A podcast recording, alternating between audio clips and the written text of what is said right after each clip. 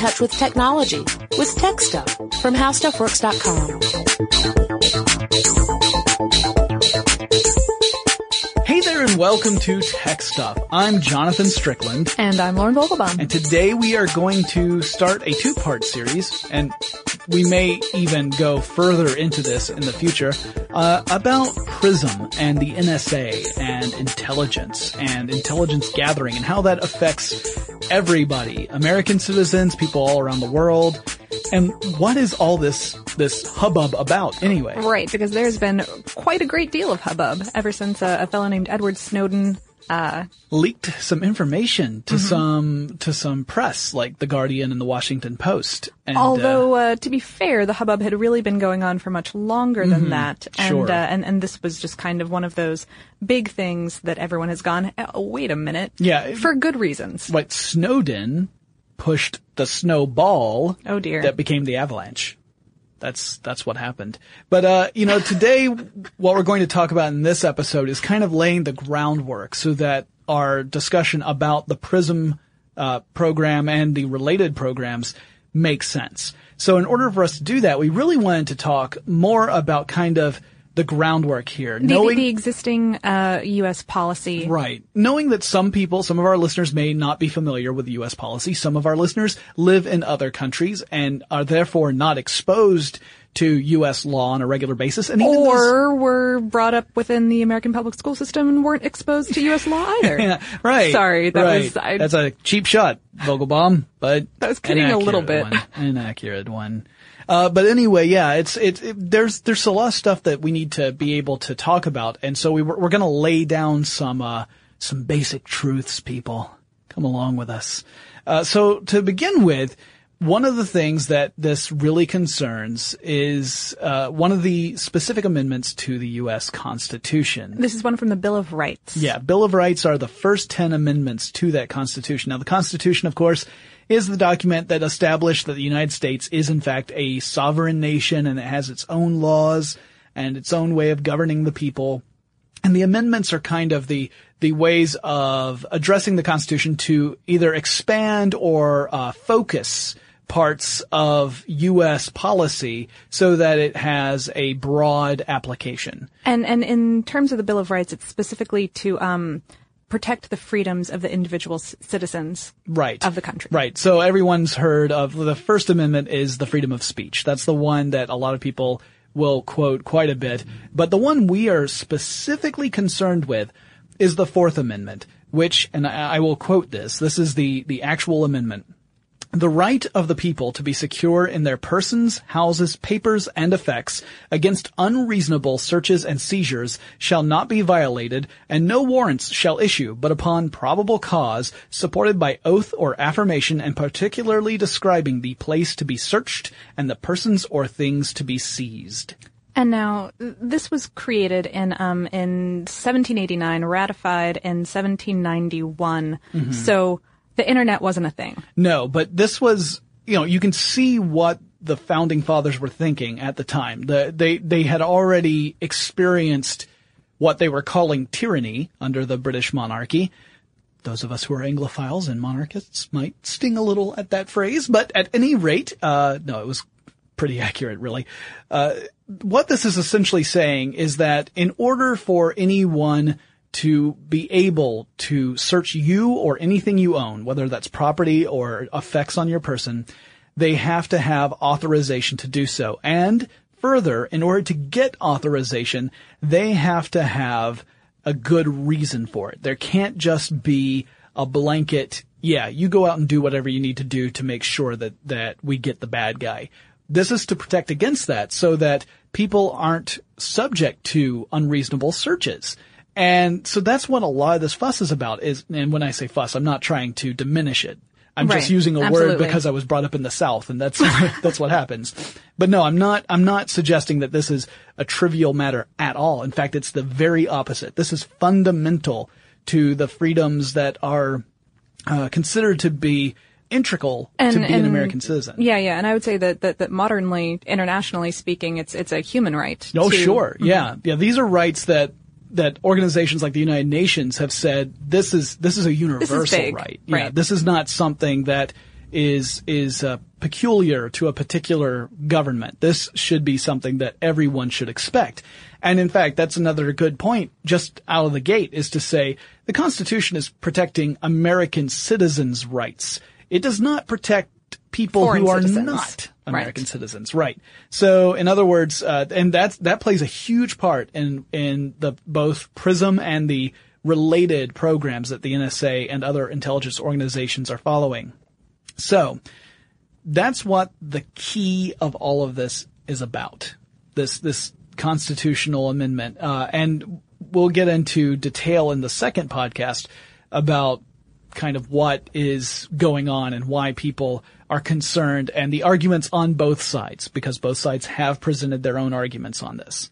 Now, another thing we need to kind of define are the different agencies within the United States that are tasked with uh, maintaining law and order, investigating crime, and also gathering intelligence or uh, or acting in counterintelligence roles. Uh, right, because although we will be talking mostly about the NSA, uh, which is the um, the program that's responsible for PRISM, there are actually 17 governmental bodies that have to do with uh, intelligence, gathering. Yeah, this is it's it's complicated stuff. So we're going to actually give you a lowdown on all 17 offices and agencies because it's good to know what these different organizations are, and it can be really confusing, right? I mean.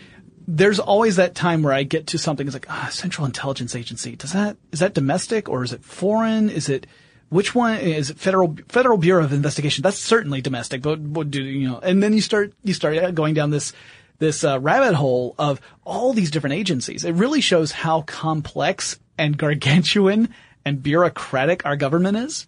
To the point where you're thinking there's there's probably some streamlining that could happen at some point. Um, and also keep in mind that not all of these agencies and offices have traditionally worked together. Some of them are Have been at odds, very much so. Uh, the the CIA and the NSA in in particular have not always seen eye to eye. Well, partially because their their duties um, come very close to overlapping in some cases. Yeah, and I think the CIA is tired of the NSA reading their emails. It's really what it comes down to. That's a joke. Uh, it's kind of not, too. But anyway, yeah, the CIA and NSA have actually competed. Uh, there's a, in fact, there's a little aside we can give a little bit later, but let's talk about these basic definitions. So we've got law enforcement. All right. Law enforcement, that's pretty much what it sounds like. These are the agents who are designated to protect uh, citizens, to enforce laws, to apprehend people who are violating laws. So this is essentially your police. So of various levels, whether it's, you know, st- in the United States, we have lots of different kinds of police. There's Uh, federal, state, county. municipal. Mm-hmm. Yeah, there's there's lots of different police. You know, because you can you can violate federal law, you can violate state law. I mean, you can't. Don't go do that. I'm just saying that there are different agencies Well, that are in you- charge of you may. enforcing it. no, you may not. Well, I mean, it's bad. but- Right. we do not condone.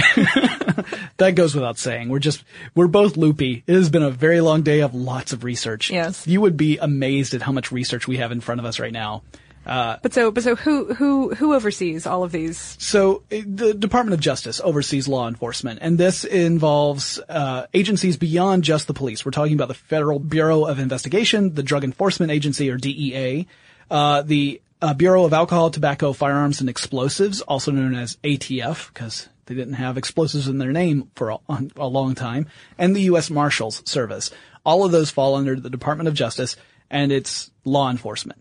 Uh, then you have investigation, which is actually part of law enforcement. It's not like it's completely separate, but investi- you know, law enforcement can be about enforcing laws and apprehending people who are violating the law. Investigators, they are the ones who actually investigate crime to determine who committed the crime and, and, and how to apprehend that person. Or uh, sometimes uh, detectives. Right, right. You could have investigators or detectives. These are the type of names that you tend to hear with investigators. Uh, and that can be with agencies like the police, with the FBI. We also, in the United States, have private investigators who can get a private license to be, uh, uh, to, to investigate certain things. Um, so that's, that's another level. Then you've got intelligence. Now this is different from law enforcement. It's different from investigation. Uh, it involves some investigative work, but it's not an investigation role.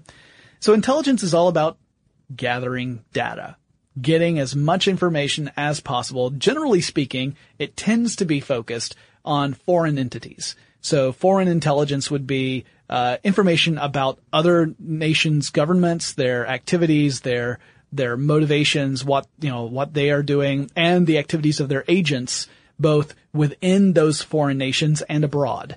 So this is the James Bond stuff, right? This is spy stuff. Mm-hmm. And then uh, you've got two broad versions of intelligence. You have human intelligence. That's specifically the James Bond type stuff. Cause this is what you get when you have interpersonal contact, when you have a spy meeting uh, a double agent and they're exchanging information so that the spy can bring the information back home or uh, it's a spy who has infiltrated an agency or a government uh, office or whatever to gather information. That's human intelligence. That's the CIA's job. That they oversee human intelligence in the United States for foreign intelligence. So CIA focused on the foreign. Uh, intelligence, by the way, can also be domestic. There's Of domestic course. intelligence where you've got, uh, especially with things like homeland security, you have within the United States lots of domestic intelligence uh, uh, officials as well. But we're mainly looking at foreign in the, these podcasts. The other broad type of intelligence, you have your human intelligence. The other broad type is signal intelligence. Now this is messages, communication, right? Mm-hmm. So this is the realm of Anything uh, digital or, or Yeah. phones or yeah. This is this is what the NSA looks at, right? This is this is their department. So and the, signals intelligence, by the way, is sometimes abbreviated um SIGINT, yeah, yeah, which and, I just love. And NSA, by the way, in case we, we're using the the acronym, it's National Security Agency. Yes, Um, I don't think we said that at the top. No, but that's their actual full name. And they are in charge of intercepting and decrypting messages uh, between entities, normally foreign entities or uh, foreign, like a foreign government and its agents. Its agents can be located within the United States, which gives rise Mucks to everything up. yeah, that's that's one of the big reasons why this whole mess has become, you know, it's become such a, a, a powder keg, really, because the potential for agents to be in the United States means that the NSA has to look at the broadest approach to trying to gather information, but that then creeps in on the individual liberties and the uh, expectation of privacy that American citizens have. That's the crux of this. So the signal intelligence is really what we're looking at, uh, though the human intelligence is awesomely cool and we have to do a podcast about spy stuff at some point. Absolutely, we haven't. You guys, you, No, we Chris never never did. Chris never did. You know, the- I tried to convince Chris to do it, but then he would just sort of glance around and say, red roses, and then just run away. And I have no idea what that means to this day. Um, he told me that I was supposed to use my Captain Decoder encryption ring. I don't have one of those. Chris is a little messed up. I love you, Mr. Pollette, wherever you are. Um, uh, anyway, then there's counterintelligence. So counterintelligence uh, does not mean that you sit around, you know, watching reality TV and drooling. saying dumb things about it. Yeah, no. No, counterintelligence is about preventing other entities from gaining information about your country, government, agency, whatever. Right. This can also be called um, information assurance. Yes, that's the other term for it. So really, this is all about protecting the information structures within whatever, whether it's, a country uh, or whatever. It's it, it's encrypting communications. You know, d- doing the opposite of Yeah. Yeah, essentially, intelligence. This is this is where you end up hiring what are called white hat hackers who try to break into a system so that way you can identify any vulnerabilities that your system has and address it before real bad guys are able to get into your your systems. Um, so those are your basic terms. Now we've defined that, which leads us to the intelligence community of the United States. And I don't mean to suggest that the intelligence community is a big old band of happy spies who just sit around and chat spy stuff all the time because, uh, like we said, they can sometimes be a little competitive.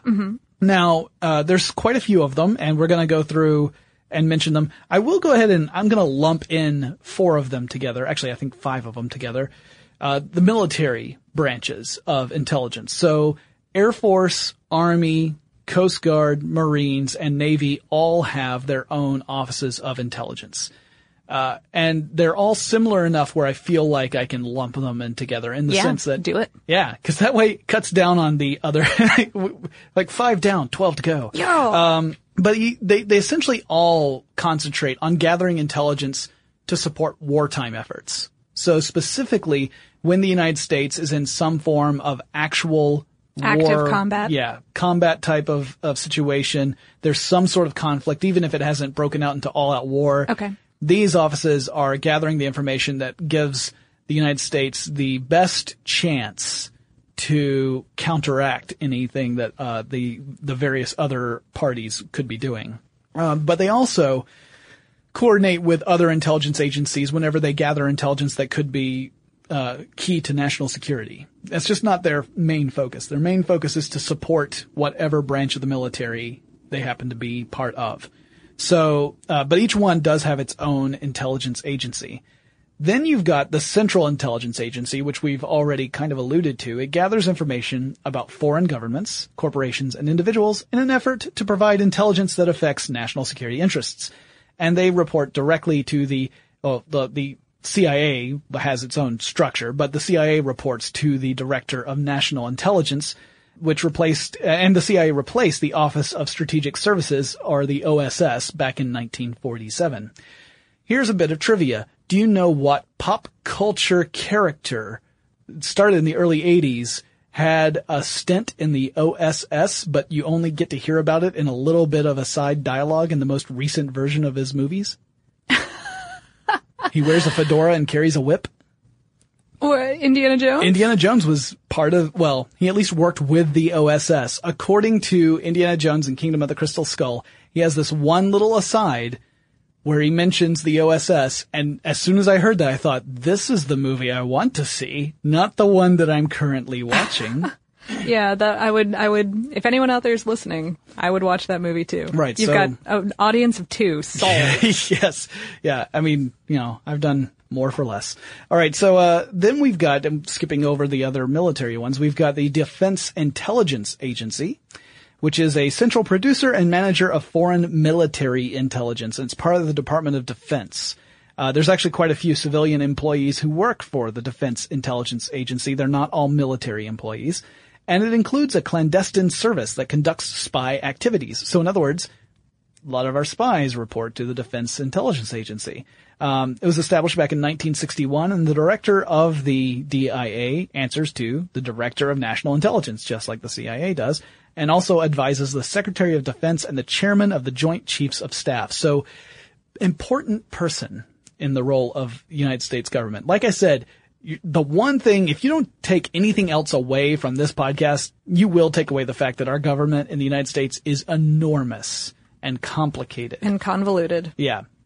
Uh, then we've got the Department of Energy, which has its own Office of Intelligence and Counterintelligence, which might surprise you to hear that the Department of Energy has one.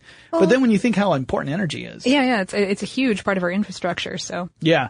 So, you know, you, you remember hearing the news a couple of years ago about how hackers had discovered, not just hackers, but people working in cybersecurity had discovered that, uh, hackers in, in foreign countries had accessed certain parts of our power grid and placed essentially little, uh, surveillance. Just watchdogs, Yeah. yeah. To, just to keep an eye on what was going on. Uh, with the potential maybe down the road at some point to commit sabotage, although there was no evidence of sabotage being committed at that time. right. The potential there was a big, you know, that, that, that raised some huge alarms. Yeah, uh, and we have we have a whole um one or two part series on um on cybersecurity from Yeah. a few months back. If Right. you uh, care to go listen to that. Right, exactly. And so the Department of Energy has its own Office of Intelligence and Counterintelligence. They provide information to the Secretary of Energy. And the expertise for this office includes nuclear energy, radioactive waste, energy security. So these are the, the people that you go to when you want to be able to gather information about, uh, not just, not just domestic, but foreign activities as well that could involve, uh, specifically things like nuclear power or even nuclear weapon capability. Uh, the counterintelligence efforts are led by the department's National Nuclear Security Administration, or NNSA.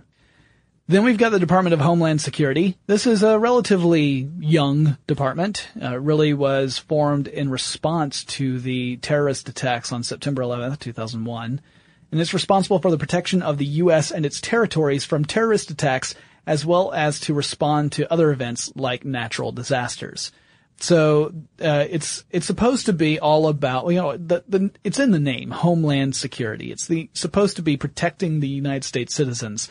Uh, that particular department has been the recipient of lots of criticism from various people who who think that uh, the legislation that created that department may have overstepped some constitutional bounds, and that's still a matter of debate in the United States. Uh, a, a, lot of these policies that were formed very quickly after 9/11 um, are going to come back in the conversation yeah. because yeah, because they there were they, a bunch of them and they were big. Yeah, and, and yes, and rapid change was sometimes uh, sometimes led to concerns after the fact. Like right. it, it, everyone was so concerned about responding to a particular horrible event in the United States history that uh, some would argue that that mistakes were made in that process. Others would argue that it was exactly what was needed.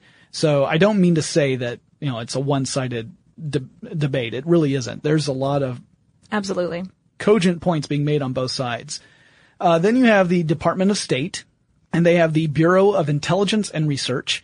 Their primary responsibility is to analyze intelligence data so this was originally part of the OSS, so it was part of what was is now the, the CIA, CIA, but it's its own separate department at this point. So they are all about, you know, if you they don't necessarily gather intelligence, but they analyze it. So it's one of the departments that really focuses on what does this intelligence actually mean.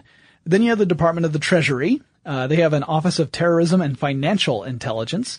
That's meant to guard the U.S. financial system against threats from rogue nations, terrorists, money launderers, and uh, etc. Then you've got the Drug Enforcement Administration, which, as I mentioned before, was part of the Department of Justice. That was established in 1973, and it's a federal law enforcement agency. And its main purpose is to combat drug smuggling, and uh, and uh, within the United States, it also has a responsibility for controlling and pursuing U.S. drug investigations in foreign countries, which is tricky business anytime you have a country performing an investigation in another country, you know, you've got, that's sticky. Absolutely. Yeah. Uh, Especially with, with, you know, something as sticky as drug laws, which are so different in so many places. And, Sure. Uh, so, so economically driven. Yes. Yes. Economically, that plays a huge role in it. Politically, it, it gets really sticky. Uh, it's a, a tough situation. Then you've got your Federal Bureau of Investigation, the FBI. It's also part of the Department of Justice.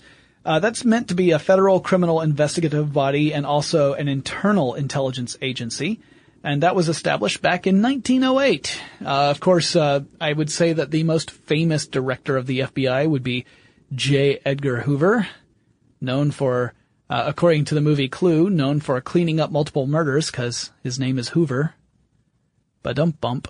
I just saw Clue like a couple of weeks ago, so again, it wasn't my first time. I'd seen it many times. I'm glad that you're pulling in puns from other sources now. That's really, Yeah, uh, I can't- That's really critical. I can't be the sole source of puns. I, I'm only one man. Uh, then we've got the National Geospatial Intelligence Agency, which I'm going to be honest, I had never heard of until I did the research for this podcast. I did not know this agency existed, um, but they're also known as the NGA, and they're part of the Department of Defense, and they're an agency that plays a role in combat support. So it's kind of similar to the military roles. They're primarily tasked with gathering and analyzing geospatial intelligence to protect national security. And they were formerly known as the National Imagery and Mapping Agency. Then you've got the National Reconnaissance Office, which is a spy organization, and they create spy satellites and provide imagery and signal intelligence to various agencies and military offices in the United States. So this is the agency that's gathering lots of data from electronic communications, but then they end up funneling that data to other agencies. They're not necessarily um, analyzing the information themselves. Uh, and again, they report to the Director of National Intelligence and the Secretary of Defense. Then we've got our our our darling, Our, our buddies. the ones that we'll be talking about quite a bit. We finally got to them. And the only reason it's taken so long is because I've been going in alphabetical order. The National Security Agency, the NSA. centralized agency that produces and manages signals intelligence for the United States, gathers foreign intelligence through various means, including spying.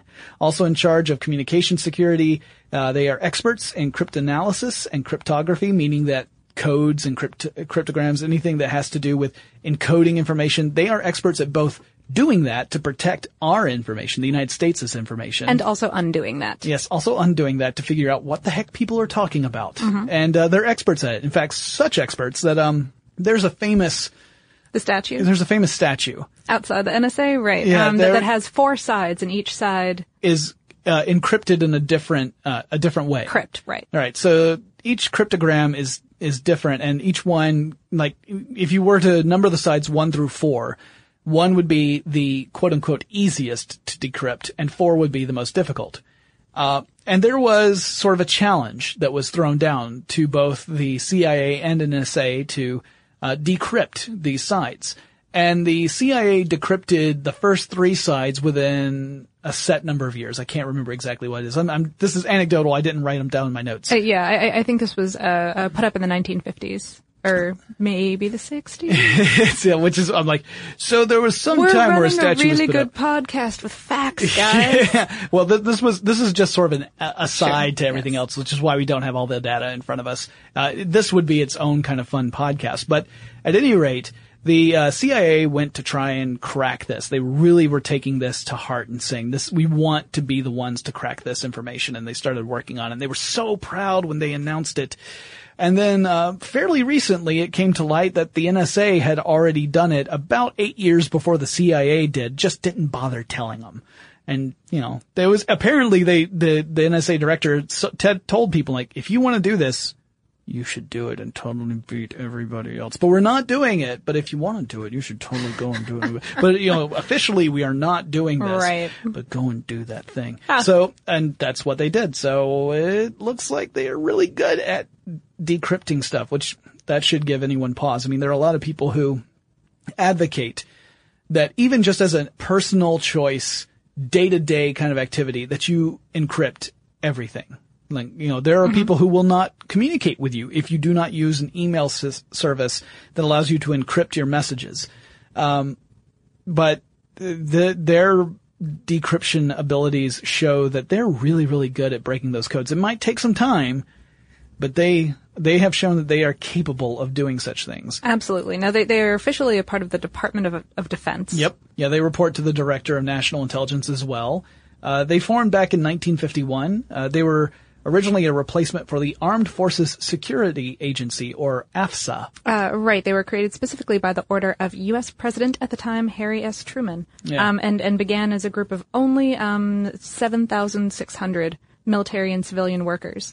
How many are there now? Like, Over thirty thousand. wow, that's all. That's pretty big growth. They've um they've been growing a lot actually in the past couple years. But Also, trivia question: yeah. What does the S stand for in Harry S. Truman? Nothing. It's just S. That's excellent. Harry S. Truman. The S stands for nothing, but Truman stood for a lot. And It- I, I have tiny little bits of historical trivia that I never get to use because they never invite me on stuff you missed in history class, so I have to save it all up for episodes like this. Um, and then we finally get to the Office of the Director of National Intelligence. oh, there was one more. yeah, I missed it. Yeah, Okay. the the NSA is the important one that we'll be talking about for the most part when we get into the actual particulars Sure. for PRISM. But this is the office that we often will say there are 16 agencies in the intelligence community, and this is the 17th office. This is kind of the the head. This is where everything funnels up. So the idea here is that it oversees many other intelligence agents and offices, including the Office of the National Counterintelligence Executive. And its mission is to exploit and defeat adversarial intelligence activities directed against American interests, protect the integrity of the U.S. intelligence system, provide incisive, actionable intelligence to the decision makers at all levels, protect vital ra- national assets from adversarial intelligence activities, neutralize and exploit adversarial intelligence activities targeting the armed forces, and the Director of National Intelligence reports to the President of the United States. So this is the head of the intelligence community. Keeping in mind that every single one of these agencies we have mentioned has its own hierarchy, has its own uh, leadership. Director, yeah, sure. Yeah, Mhm. and they all have different uh, requirements for what that leader can be. In fact, the NSA's is kind of cool, but we'll talk about that probably in the second podcast. So there, we've laid it down. The Constitution, the different types of law enforcement and intelligence, the various members of the intelligence community. But we still have some more groundwork. Yeah, from lay. from here in, it gets sticky. Yeah, this is where this is where we've that was the easy part, y'all. but before we dive into the really tricky part, let's take a quick break to thank our sponsor JackThreads. JackThreads has quickly become the online shopping destination for guys, and here's why. They have awesome apparel, they have accessories, and they have gadgets from brands like Converse, Penguin, and Busted Tees, and they're all up to 80% off. That's right, everything on the site is up to 80% off. As a listener of Tech Stuff, you can skip the membership waitlist and get instant access at www.jackthreads.com slash techstuff when you sign up today. All right, so we're back. We've laid out that that groundwork. Let's talk specifically about the NSA for a little bit because that's really what most of this this stuff involves. Right. Um, okay. So, so like we said, um, as of today, they, they have about, uh, 30,000 employees. They're working out of Maryland. Um, Fort Meade, Maryland specifically. And the, the NSA actually works alongside uh an organization called the Central Security Service, which is, it's basically the NSA, but it, it's comprised of active military members. Gotcha. Now, the director of both of these organizations is appointed by the Secretary of Defense and approved by the President. Mm-hmm. And uh, he must be a, or he or she, I'm sorry, that was terrible. I'm a bad feminist. Um, must be a commissioned military officer with at least a three-star rank. Right. So now that that could be of any of the branches of the military. It doesn't. Well, I always think three star general, but you could also ha- have an admiral or Of course. et cetera. Right. This uh, this leader also heads what's called the U.S. Cyber Command, um, which was created in 2005 and is a uh, network warfare unit that um, protects against terrorist data and network threats. Yeah. So in our cybersecurity podcast, where we were talking about some of the uh, reactions to uh, cyber threats in the United States, that's really the organization that is heading that for for a, in large part. There, keep in mind, there are also multiple uh, organizations within other agencies that also investigate and try to prevent cybercrime. But this is one of the big ones right here. Oh, right. Uh, especially, or I mean, you know, yes. Kind of, kind of during all of that panic that happened a few years back. Yeah. Um, this, this one sort of floated to the top. Yeah. Um, so, so the NSA and the CSS, like we said earlier, work in, um, information assurance or counterintelligence and also in signals intelligence, Right. um, or SIGINT. So uh, intercepting. Sig- SIGINT. Signet, Signet, Sig, Signet, Signet ring. I don't know. I don't know. Signals intelligence. I Let's asked people at the. NSA and they just kind of looked at me and then they just slowly shook their head and, And then tapped just your walked phone? away. Yeah. Um, well, they were, I, I have no illusions. They're already doing that. If I wasn't on a list before we started this podcast, I sure am on one now. Anyway, intercepting the messages and decrypting them, you know, that's, that's easy to say. Uh, when, when it gets down to how they actually do that, it gets a little more tricky because you're wondering, all right, well, when I'm sending a message, if I were to send a message from myself to Lauren, then the way that would work, assuming that we were not on the same email server, right, that, that was kind of a bad example. Let's say I'm sending a message to Chris, who is not on our email server anymore. and I was just saying, hey, what up? And what's with that red roses comment you used to make and then walk away?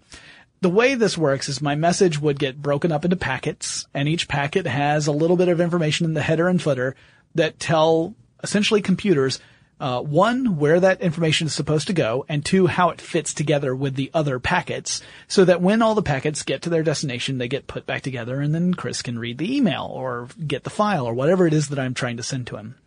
So, uh, the interesting thing about the internet is it's designed in such a way so that this pathway can be, you know, there are multiple routes that this information could take.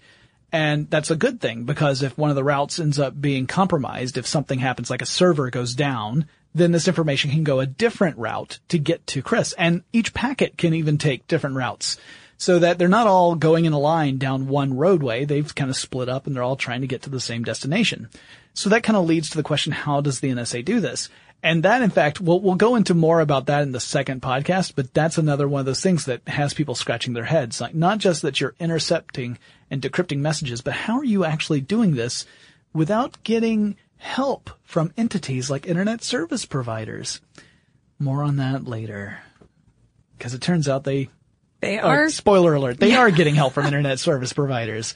Um, not that there's necessarily anything the internet service providers can do about it, but Right, but, but but but lots of that probably in the second podcast Yeah. that we are going to do. Um, but but let's let's talk a little bit about the um, different legislation that has come out that regulates and defines what they can and can't do. Sure. So one of the earliest things we want to talk about is the Wiretap Act of 1968. Now this regulates the collection of actual content of wire and electronic communications, and it was first passed as Title III of the Omnibus Crime Control and Safe Streets Act of 1968. So we generally refer to it as Title III, although a lot of people will just refer to it as the Wiretap, Wiretap Act. Yeah. and originally it only covered wire and oral communications. In other words, if you were uh, sending something via uh, some sort of like, if you were using like a telegraph or if you were using a telephone, that's what it was covering. But Title I of the Electronic Communication Privacy Act of 1986 extended this protection to electronic communications in general. So it went beyond just uh, verbal communication over the phone to everything from email, instant messaging, all of that was covered under this act. Now, what this act would do is it, it created some broad prohibitions against international interception, use, or disclosure of wire and electronic communications without a statutory exception. So you were supposed to, if you wanted to get access to something, if, if you had identified a target as being either, if, if you're intelligence and you're identifying the target as being uh, of interest because they are a, a For for some dangerous reason. Right. They're an agent of a foreign government and you need to get information. Or if you've identified them as someone who has committed a crime, then you needed to receive a court order from the Department of Justice. It had to be signed by a U.S. district court or a court of appeals judge, and that would authorize wiretapping for that specific target for up to 30 days. Uh, agents had to meet some pretty tough requirements in order to get this authorization. It wasn't just go up to a judge and say, "Hey, can you sign this for me? I know you're busy. Just write it down here, and I'll I'll, I'll get out of your hair." uh-huh. They had to actually uh, show probable cause, meaning that well, it means different things. Within crime, probable cause means that you have a, a valid reason why you suspect that person to be uh, involved in committing a crime. In intelligence, it's that you have a reasonable suspicion that that person is an agent of a foreign government. So it's two separate things. The foreign agent part doesn't have to be involved in any crime whatsoever when it comes to intelligence gathering and Yeah. wiretapping. If if they are merely an agent. Yeah. And in fact, that'll This can apply. That'll come into play more when we get into a little bit later uh, on one of the other acts. In fact, the next act. But um, I want to make sure. Do you have anything else you want to say about the wiretap before I jump on? Uh, well, um, uh, you know, this, this was enacted in 1968. Um, By the Mm-hmm. early 70s, the NSA was tapping um, foreign cables under the oceans. Uh, as as you may or may not know, there is a lot of information that is zipping right along in in uh, in cables that Right. are going across the Atlantic. yeah. And It turns out most of those messages say things like, uh, "Darling, it's better down where it's wetter under the sea." or are these days are just just videos of people's cats but um but but also it can contain very sensitive international information That too. Um, That's another thing that it can contain. And so, uh, before, by the way, before the Wiretap Act was passed, there weren't that many prohibitions about tapping phones or anything else at all. I mean, it all depended upon the particular era and the particular area. So, uh, I think that part of this was, was in, I think that part of the act was in fact in response to folks like Hoover who were perhaps overstepping their bounds Yeah. in terms of, um, of surveillance Right. and, and gathering. Yeah, the FBI had become infamous for gathering huge files on citizens and maintaining them. And, uh, and, you know, then you had things like the House of Un-American Activities, uh, that, all kinds of creepy post-war stuff. yeah, there was a lot of stuff that was going And- on that was, yeah. inc- it was definitely creeping up on people's freedoms, and in some cases more than creeping up, but just denying people their freedoms. So th- these kind of acts were a response to that, to try and Right. correct some wrongs and to prevent it from happening again. So, uh, so in 1978, the another big one that that is going to be coming back, especially amendments to it, the um, Foreign Intelligence Surveillance Act, or um, FISA. Yeah, FISA, 1978. That was uh, introduced by Ted Kennedy. Oh wow! In and it was signed Huh. into law by uh, Jimmy Carter. Yeah, so uh, both of them, Democrats, both of them known as being liberal, which might surprise people when they're sitting there thinking about FISA and they've heard these other uh, amendments to FISA and how how the NSA is using that to um, to gather all this information that has come to light.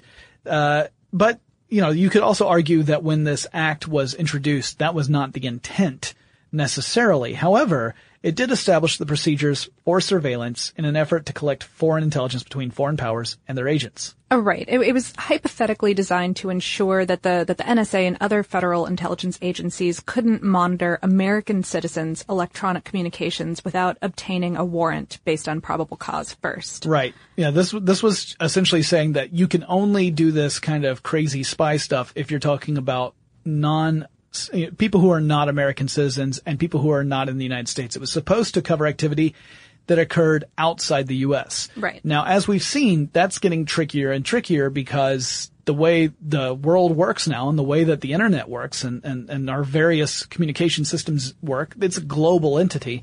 And sometimes that involves communications passing through the U.S., sometimes involves passing between people in the U.S., but the pathway may actually go outside the U.S. And so that's caused some blurring of lines as well. Absolutely. Um, uh, this this act also created um, an independent court called the uh, Foreign Intelligence Surveillance Court, and this was made up of eleven federal judges um, tasked with reviewing these warrant applications that would come in. Yeah, and we will talk more about that court in the next episode because there's a lot to say about how that court is formed, what they do, and how much we know about it. Which, by the way, that last little bit, I'll go ahead and spoil it. Not a whole lot. yeah, the whole thing It's where they're classified, yeah. is is a thing, and, and you know we, we are getting some leaked stuff, but Right. But when Yeah. it comes down to details, we only, I mean, we know it exists, we know what it does, we know who is on it, and we know how they got there. That's about it though. Mm-hmm. Right, but a, a, a quick, quick fun teaser. Um, supposedly the court has denied only 11 of the nearly 34,000 warrant applications it's reviewed between 1979 and 2012. Right. They have said that they don't just rubber stamp, uh, uh, approval for these requests, but when you only have 11 denied requests, that causes me to wonder. To suspect rubber stamping? Well, or at least Or- wonder what their set of standards is that it can be Right. either, either that, either their standards are incredibly low and then they approve pretty much everything Or, all the warrants are extremely warranted. Right. That's quite possible. That's the other possibility, right? So I, I shouldn't just say as a blanket statement that they approve anything. It may very well be that the, the, by the time the application gets to them, it's actually a valid application. I don't know because they're secret. But, um, anyway, uh, so yeah, the, FISA requires the government to get search warrants and wiretap orders from a court even when investigating foreign threats to national security. So it can't just go out and act on its own without court approval.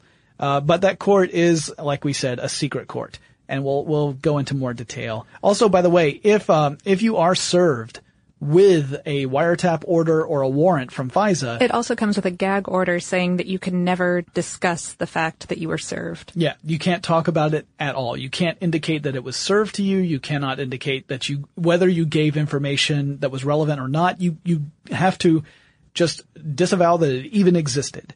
So that's kind of, uh, interesting. And then we have the last of our major, uh, points of legislation we wanted to touch on in this podcast. which is the um, which is the U.S. Patriot Act of uh, 2001. Now, Yeah. now of course, uh, to 2001 was um, was when the attacks of September 11th happened. Mm-hmm. Um, the the NSA came under huge fire for failing to catch this plot. Right. And um and uh, they they have said that. They um, had intercepted two messages that something major was going to happen on that date, but had no information on um, what or where that action would be happening. Right. And you have to keep in mind again that traditionally a lot of these agencies uh, work very much independently of one another. So there's been a lot of criticism that said that if if there was more uh, collaborative, Collaborative work, effort. that we would catch more of this these potential attacks and stop them. And in fact, there there are plenty of people who have said you don't even realize how many incidents have been prevented because of the changes that have happened. Uh, and the reason why you don't know about them is because they never They happened. never happened. Yay. Um, yeah. Which is, you know, that could be, that could be a valid argument. It's hard to say because again, you know, we don't, they didn't happen, so we don't know. Right, right. Lack of results is hard to uh, confirm. Yeah, it's hard to prove a negative, right? So the U.S. Patriot Act is is the, an act of Congress. It was signed into law by President George W. Bush, and it's meant to detect, prevent, and combat terrorism by broadening the powers of intelligence gathering agencies. And it actually reduced quite a few restrictions that were placed on intelligence gathering. Uh, Title V removes obstacles to investigating terrorism. Uh, it expanded FISA counterintelligence access to telephone, toll, and transactional records, which will come into play in our next episode. Uh, and it requires national security letters. What are national security letters? They're secret subpoenas. They are issued directly by the FBI without the involvement of a court. So the FBI does not have to go to a court judge in order to get a national security uh, letter to uh, to submit to someone. They can actually demand an entity like an internet service provider uh, that that entity must hand over information about customers as long as the FBI delivers to the entity a document stating that such information is part of an authorized investigation, but there's no court oversight. So really, it just means that the FBI kind of has free rein to to issue these orders. Now, people uh, in the FBI say that there is a very strict process that must be followed and that it's not just that again it's not like some low level FBI administrative person can rubber stamp uh, Right. one of these letters but um, but it also has this gag order part to it where you can't talk about it if you get one uh, then you've also got the Right to Financial Privacy Act of 1978, which gave the FBI authority to require financial institutions to provide information about their customers or any entity's financial records. And um, the Fair Credit Reporting Act, which requires a consumer reporting agency to provide the FBI the names and addresses of all financial institutions at which a customer maintains or has maintained an account. Now that, of course, they have to have the justification to do that, but um, these are all the things that play into to this whole idea of privacy, data security, uh, national security, and spying and intelligence and counterintelligence. And now this act received sweeping bipartisan support in Congress. No one was really willing to argue with it after the events of 9/11, which is understandable, but but also, you know, I, I, I think it I think it did get pushed through a little bit too quickly um, and Yeah. a little bit too unanimously. There, um, there are quite a few people who have because because people were understandably upset. Right, and there have been a lot of critics who have who have said that the changes uh, in in the with the Patriot Act were too great. They gave the government too much power. It took too much away from individual citizens. Uh, and you know that, that again, that's a debate that continues to this day. And in fact, the Patriot Act is not something that was meant to exist in perpetuity. It has to be renewed every few years. Right. Now, so far, has Congress been. Congress has been renewing it, yeah. But there are certain uh, titles under the Patriot Act that may not be renewed, uh, according to people who are now responding to the uh, the controversy that has happened since the the information was leaked to the public about Right. the NSA's activities. And in fact, one interesting thing that we should point out, and we will talk about it more in the next podcast, is that one of the architects for the Patriot Act has gone on record as saying, this goes too far. So if the person who authored the act that gave the government broad uh, uh, release of restrictions says, "Hey, that's going too far," it's time to at least have a conversation about it. If not, you know, make some really tough decisions. But we're going to save that for our next episode. Right. I think that we've uh, set the stage for everything that um, that has happened in the past uh, 10, 10, 11 years. Yeah, and you and we understand this episode is not really tech heavy. Obviously, this is more like government stuff than tech stuff, but it really to have a, a, a conversation about the tech stuff, you have to understand all of this other stuff that's going on. Right. So- and, and also, I mean, you know, these these are all issues that, that affect all of us and all of our, our internet usage and communications Sure. and privacy every day. So Yep, yep. It's important. So, uh, all right. So we're going to wrap this one up and we're going to, Lauren and I are going to take a quick break and take some time to drink some tea, and then we're going to dive into the next episode, which you guys get to hear in a couple of days. Unless you just save these all up at once, in which case, enjoy. So if you guys have any suggestions for topics we should tackle in future episodes of Tech Stuff, I've got a great suggestion for you. What is it, Jonathan? Let us know, cause we can't read your mind or your email. We're not the NSA. Yes. Send us a message. Uh, encrypted if you like. Send us a message. Our email is techstuff at discovery.com or drop us a line on Twitter or Facebook. I warn you, if you do use code, we may never know what you said. But you can find us with the handle TechStuffHSW. And Lauren and I will talk to you again really soon.